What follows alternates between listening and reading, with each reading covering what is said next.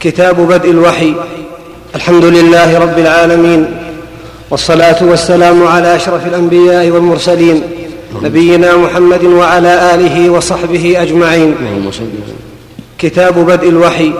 قال الشيخ الإمام الحافظ أبو عبد الله محمد بن إسماعيل بن إبراهيم بن المغيره البخاري رحمه الله تعالى. آمين.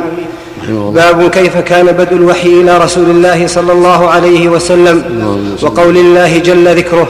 إنا أوحينا إليك كما أوحينا إلى نوح والنبيين من بعده. حدثنا الحميدي وعبد الله بن الزبير قال حدثنا سفيان قال حدثنا يحيى بن سعيد الأنصاري قال أخبرني محمد بن إبراهيم التيمي أنه سمع علقمة بن وقاص الليثي يقول سمعت عمر بن الخطاب رضي الله تعالى عنه على المنبر قال سمعت رسول الله صلى الله عليه وسلم يقول إنما الأعمال بالنيات وإنما لكل امرئ ما نوى فمن كانت هجرته إلى دنيا يصيبها أو إلى امرأة ينكحها فهجرته إلى ما هاجر إليه. هذا الحديث العظيم وهو حديث الأعمال بالنيات يتعلق بالأعمال الباطنه وهو الشطر. فان الدين باطن وظاهر أعمال باطنه تتعلق بالقلوب وأعمال ظاهرة تتعلق بالجوارح وهذا يتعلق بالقلوب. وحديث عائشة من أحدث في امرنا هذا ما ليس منه رد. من عمل عمل ليس عليه امره رد وما جاء في معناه هو الشطر الآخر يتعلق بالأعمال الظاهرة. فلا تصح أي عبادة إلا بالأمرين بالإخلاص لله وموافقة الشريعة. هذا هو العمل الصالح الموافق لشرع الله الخالص لله عز وجل. قد ذكره المؤلف في مواضع. ولفظ إنما الاعمال بالنيات وإنما لكل من ما نوى. فمن كان هجرته إلى الله ورسوله فهجرته إلى الله ورسوله. ومن كان هجرته إلى دنيا يصيبها أو امرأة ينكحها فهجرته إلى ما هاجر إليه. وهنا اختصر بعضه وهو قريب عن عن عمر رضي الله عنه. انفرد يحيى بن سعيد عن محمد إبراهيم التيمي عن أقم وقاص الليثي ثم انتشر بعد من يعني يحيى ورواه الأمم الكثيرة يحيى بن سعيد. نعم. الله اليك شيخ الله اليك قول قول كمال الايمان أو صحتها.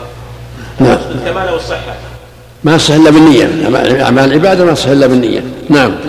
إنما الأعمال بالنيات. نعم. قول علقمه سمعت عمر بن الخطاب يخطب على المنبر أليس غريبا أن يكون هو الذي رواه وحده وسمعه على المنبر؟ هو ما ثبت إلا من طريق الطرق الصحيحة. هل لفظ إلا من طريق عمر؟ نعم. باب حدثنا عبد الله بن يوسف. قال أخبرنا مالك عن هشام بن عروة عن أبيه عن عائشة أم المؤمنين رضي الله عنها أن الحارث بن هشام رضي الله عنه سأل رسول الله صلى الله عليه وسلم فقال يا رسول الله كيف يأتيك الوحي؟ فقال رسول الله صلى الله عليه وسلم أحيانا يأتيني مثل صلصلة الجرس وهو أشده علي فيفصم عني وقد وعيت عنه ما قال. وأحيانا يتمثل لي الملك رجلا فيكلمني فأعي ما يقول.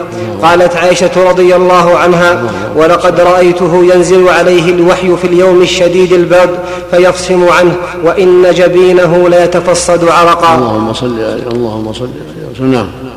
باب حدثنا يحيى بن بكير قال حدثنا الليث عن عقيل عن ابن شهاب عن عروة بن الزبير عن عائشة أم المؤمنين رضي الله عنها أنها قالت أول ما بدأ به رسول الله صلى الله عليه وسلم من الوحي الرؤيا الصالحة في النوم فكان لا يرى رؤيا إلا جاءت مثل فلق الصبح ثم ثم حبب إليه الخلاء وكان يخلو بغار حراء فيتحنث فيه وهو التعبد الليالي ذوات العدد قبل أن ينزع إلى أهله ويتزود لذلك ثم يرجع إلى خديجة فيتزود لمثلها حتى جاءه الحق وهو في غار حراء فجاءه الملك فقال اقرأ قال ما أنا بقارئ؟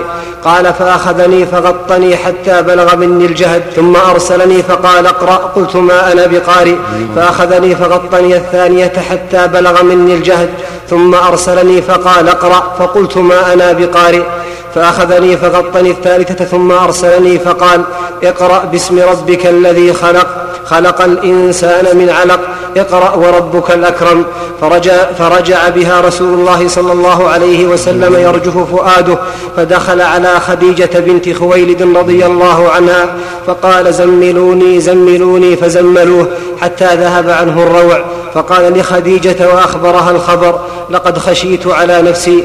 فقالت خديجة كلا والله ما يخزيك الله أبدا إنك لتصل الرحم. وتحمل الكل وتكسب المعدوم وتقرئ الضيف وتعين على نوائب الحق. فانطلقت, به فانطلقت به خديجة حتى أتت به ورقة بن نوفل ابن أسد بن عبد العزى بن عم خديجة. وكان امرأ تنصر في الجاهلية وكان يكتب الكتاب العبراني. فيكتب من الإنجيل بالعبرانية ما شاء الله أن يكتب. وكان شيخا كبيرا قد عمي.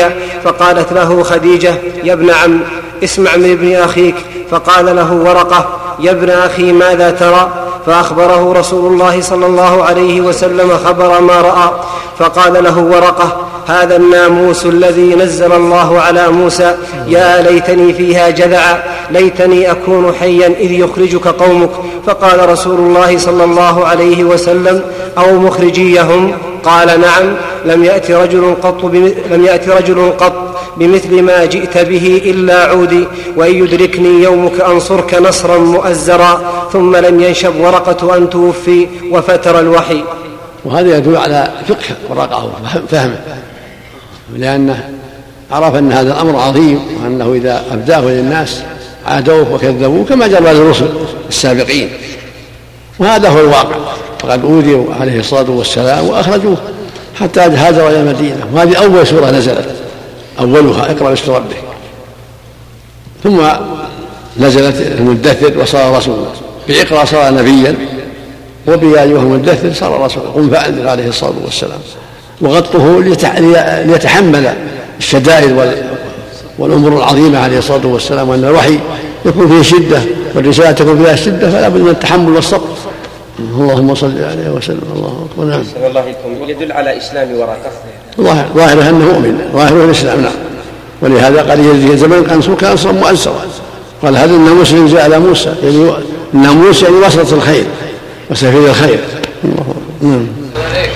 يستشهد بالقبول وقبول الناس على يستشهد به إذا كان عند شخص حق يقول عنده حق فانه قبلوه قبل الحق. شو؟ لا كان يبدا دلالة كثره هي بالدلالة. الأدلة تعرف بمعنى المطلوب وادلته الشرعيه إنه بكثرة الناس. وما أكثر الناس ولو حرصت بالمؤمنين. نعم. لماذا قال إن موسى الذي أنزل على موسى ولم يقل الذي أنزل على عيسى؟ والجن قالت من بعد موسى. لأن لأن عيسى تابع رسالته تابعة لرسالة موسى. نعم. أحسن الله عليكم حديث الحاكم. لا تسبوا ورقة بن نوفل فإني رأيت له جنة أو جنتين. أمر عليكم. ما ما أعرف لكن ظاهر السياق هنا يدل على إسلامه يعني قال هذا الناموس قر به. قال ليتني فيها جذع. لئن ذكر زمانك لأنصرنك نصرا مؤزرا كل هذا يدل على إسلامه نعم قال ابن شهاب وأخبرني أبو سلمة بن عبد الرحمن أن جابر بن عبد الله الأنصاري قال وهو وهو يحدث عن فترة الوحي فقال في حديثه بين أنا أمشي إذ سمعت صوتا من السماء فرفعت بصري فإذا الملك الذي جاءني بحراء جالس على كرسي بين السماء والأرض فرعبت منه فرجعت فقلت زملوني فأنزل الله تعالى يا أيها المدثر قم فأنذر إلى قوله والرجز فاهجر فحمي الوحي وتتابع. تابعه عبد الله بن يوسف وأبو صالح وتابعه هلال بن رداد عن الزهري وقال يونس ومعمر بوادره. الله. أكبر نعم.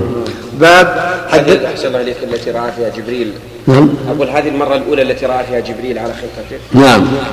الله أكبر. الله أكبر. باب حدثنا موسى بن إسماعيل قال حدثنا أبو عوانة قال حدثنا موسى بن أبي عائشة قال حدثنا سعيد بن جبير عن ابن عباس في قوله تعالى لا تحرك به لسانك لتعجل به قال كان رسول الله صلى الله عليه وسلم يعالج من التنزيل شدة وكان مما يحرك شفتيه فقال ابن عباس فأنا أحركهما لكم كما كان رسول الله صلى الله عليه وسلم يحركهما وقال سعيد أنا أحركهما كما رأيت ابن عباس يحركهما فحرك شفتيه فأنزل الله تعالى لا تحرك به لسانك لتعجل به إن علينا جمعه وقرآنه. قال جمعه لك في صدرك جمعه جمعه لك في صدرك وتقرأه. فإذا قرأناه فاتبع قرآنه.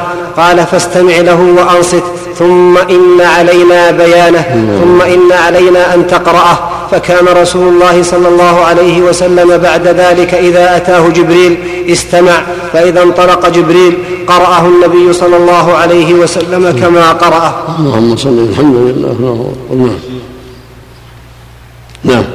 باب حدثنا عبدان قال أخبرنا عبد الله قال أخبرنا يونس عن الزهري حاء وحدثنا بشر بن محمد قال أخبرنا عبد الله قال أخبرنا يونس ومعمر عن الزهري عن الزهري نحوه قال أخبرني عبيد الله بن عبد الله عن ابن عباس قال كان رسول الله صلى الله عليه وسلم أجود الناس وكان أجود ما يكون في رمضان حين يلقاه جبريل وكان يلقاه في كل وكان يلقاه في كل ليلة من رمضان فيدارسه القرآن فلرسول الله صلى الله عليه وسلم أجود بالخير من الريح المرسلة. اللهم صل اللهم صل وسلم. اللهم صل نعم باب حدثنا أبو اليمان الحكم بارك الله في هذا الدلالة على فضل مدرسه القرآن. لأن فيها خيرا عظيما وفضلا كبيرا وتاسا بالنبي صلى الله عليه وسلم. وفيها مصالح كثيرة. ولا سيما في رمضان. نعم. الله عنك صفة مدارسة جبريل عليه السلام للرسول صلى الله عليه وسلم في رمضان. هذا ظاهر يقرأ. جبريل ويقرأ النبي صلى الله عليه وسلم. يقرا هذا ويقرأ هذا. حتى يستفيد مما جاء به جبريل يعني يأتي به عن الله جل وعلا. صنادق حديث أن خالد بن سنان نبي ضيعه قوم صحيح؟ نعم.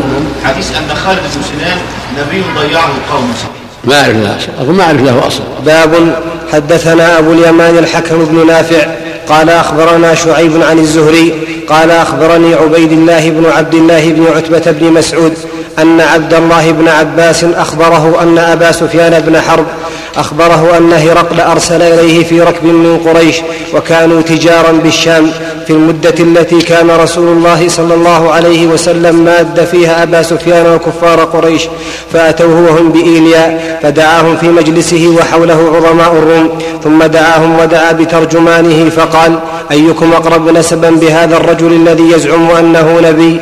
فقال أبو سفيان فقلت أنا أقربهم نسبا فقال أدنوه مني وقربوا أصحابه فاجعلوهم عند ظهره ثم قال لترجمانه قل لهم إني سائل هذا الرجل فإن كذبني فكذبوه فوالله لولا الحياء فوالله لولا الحياء من أن يأثروا علي كذبا لكذبت عنه.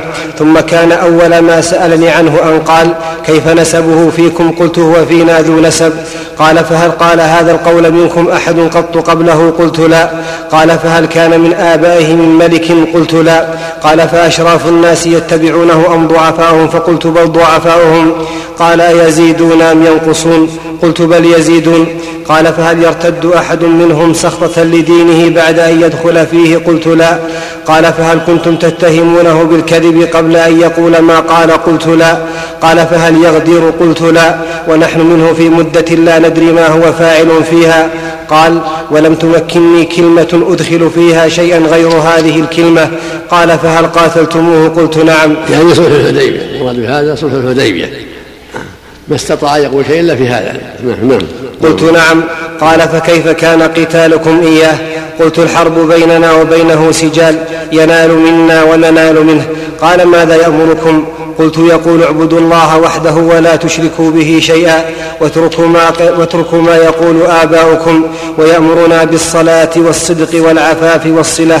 فقال للترجمان قل له سألتك عن نسبه فذكرت أنه فيكم ذو نسب فكذلك الرسل تبعث في نسب قومها وسألتك هل قال أحد منكم هذا القول فذكرت أن لا فقلت لو كان أحد قال هذا القول قبله لقلت رجل يأتسي بقول قيل قبله وسألتك هل كان من آبائه من ملك فذكرت أن لا قلت فلو كان من آبائه من ملك قلت رجل يطلب ملك أبيه وسألتك هل كنتم تتهمونه بالكذب قبل أن يقول ما قال؟ فذكرت أن لا فقد أعرف أنه لم يكن ليذر الكذب على الناس ويكذب على الله. وسألتك أشراف الناس اتبعوه أم ضعفاؤهم فذكرت أن ضعفاء فذكرت أن ضعفاءهم اتبعوه وهم أتباع الرسل. نعم. وسألتك أيزيدون أم ينقصون؟ فذكرت أنهم يزيدون وكذلك أمر الإيمان حتى يتم. وسألتك يرتد أحد سخطة لدينه بعد أن يدخل فيه فذكرت أن لا. وكذلك الإيمان حين تخالط بشاشته القلوب. وسألتك هل يغدر فذكرت أن لا. وكذلك الرسل لا تغدر. وسألتك بما يأمركم. فذكرت أنه يأمركم أن تعبدوا الله ولا تشركوا به شيئا وينهاكم عن عبادة الأوثان ويأمركم بالصلاة والصدق والعفاف فإن كان ما تقول حقا فسيملك موضع قدمي هاتين. وقد كنت أعلم أنه خارج لم أكن أظن أنه منكم فلو أني أعلم أني أخلص إليه لتجشمت لقاءه ولو كنت عنده لغسلت عن قدمه. ثم دعا بكتاب رسول الله صلى الله عليه وسلم. الذي بعث به دحية إلى عظيم بصرى فدفعه إلى هرقل فقرأه فإذا فيه بسم الله الرحمن الرحيم. من محمد عبد الله ورسوله إلى هرقل عظيم الروم سلام على من اتبع الهدى. أما بعد فإني أدعوك بدعاية الإسلام أسلم تسلم. أسلم يؤتك الله أجرك مرتين فإن توليت فإنما عليك إثم الأريسيين. ويا أهل الكتاب تعالوا إلى كلمة سواء بيننا وبينكم ألا نعبد إلا الله ولا نشرك به شيئا ولا يتخذ بعضنا بعضا أربابا من دون الله فإن تولوا فقولوا اشهدوا بانا مسلمون.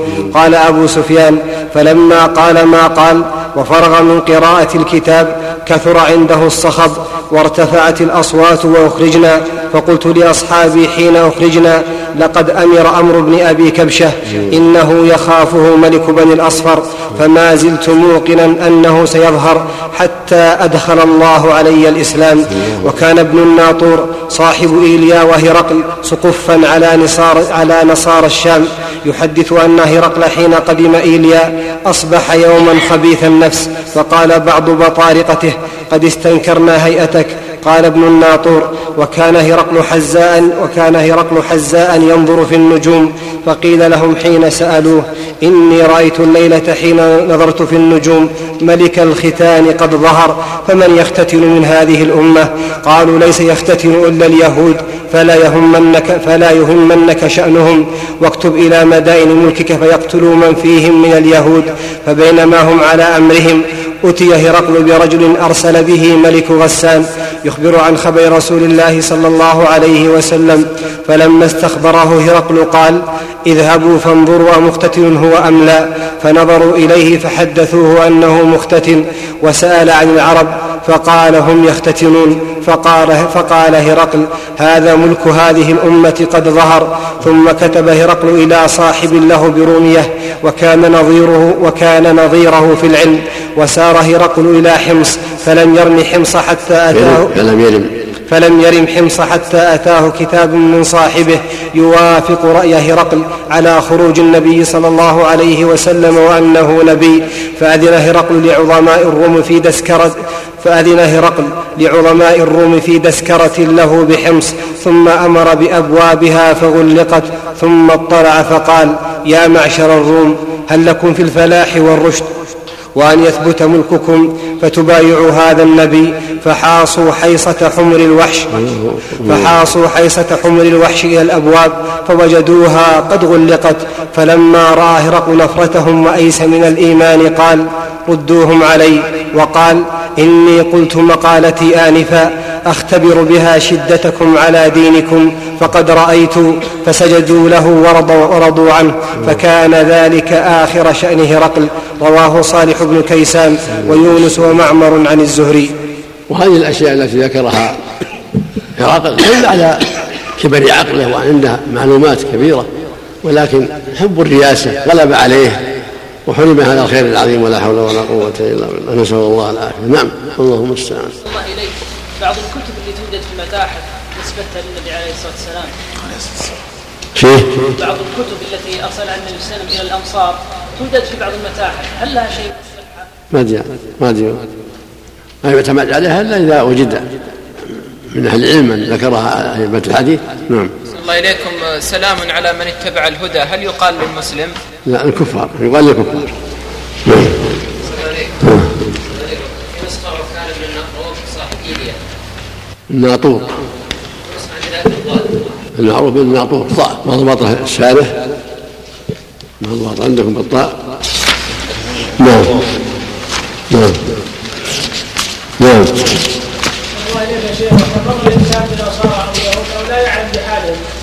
يسلم عليهم يسلم على من لقي. مثل ما قال صلى الله عليه وسلم لما أي الإسلام أفضل قال أن تطعم الطعام وتقرأ السلام على من عرفت ومن لم تعرف. إلا إذا عرف أنه يهودي لا يبدأ أو نصراني أو غيره من الكفرة لا يبدأ. أما إذا لم يعرف يسلم على من حاجة عنده.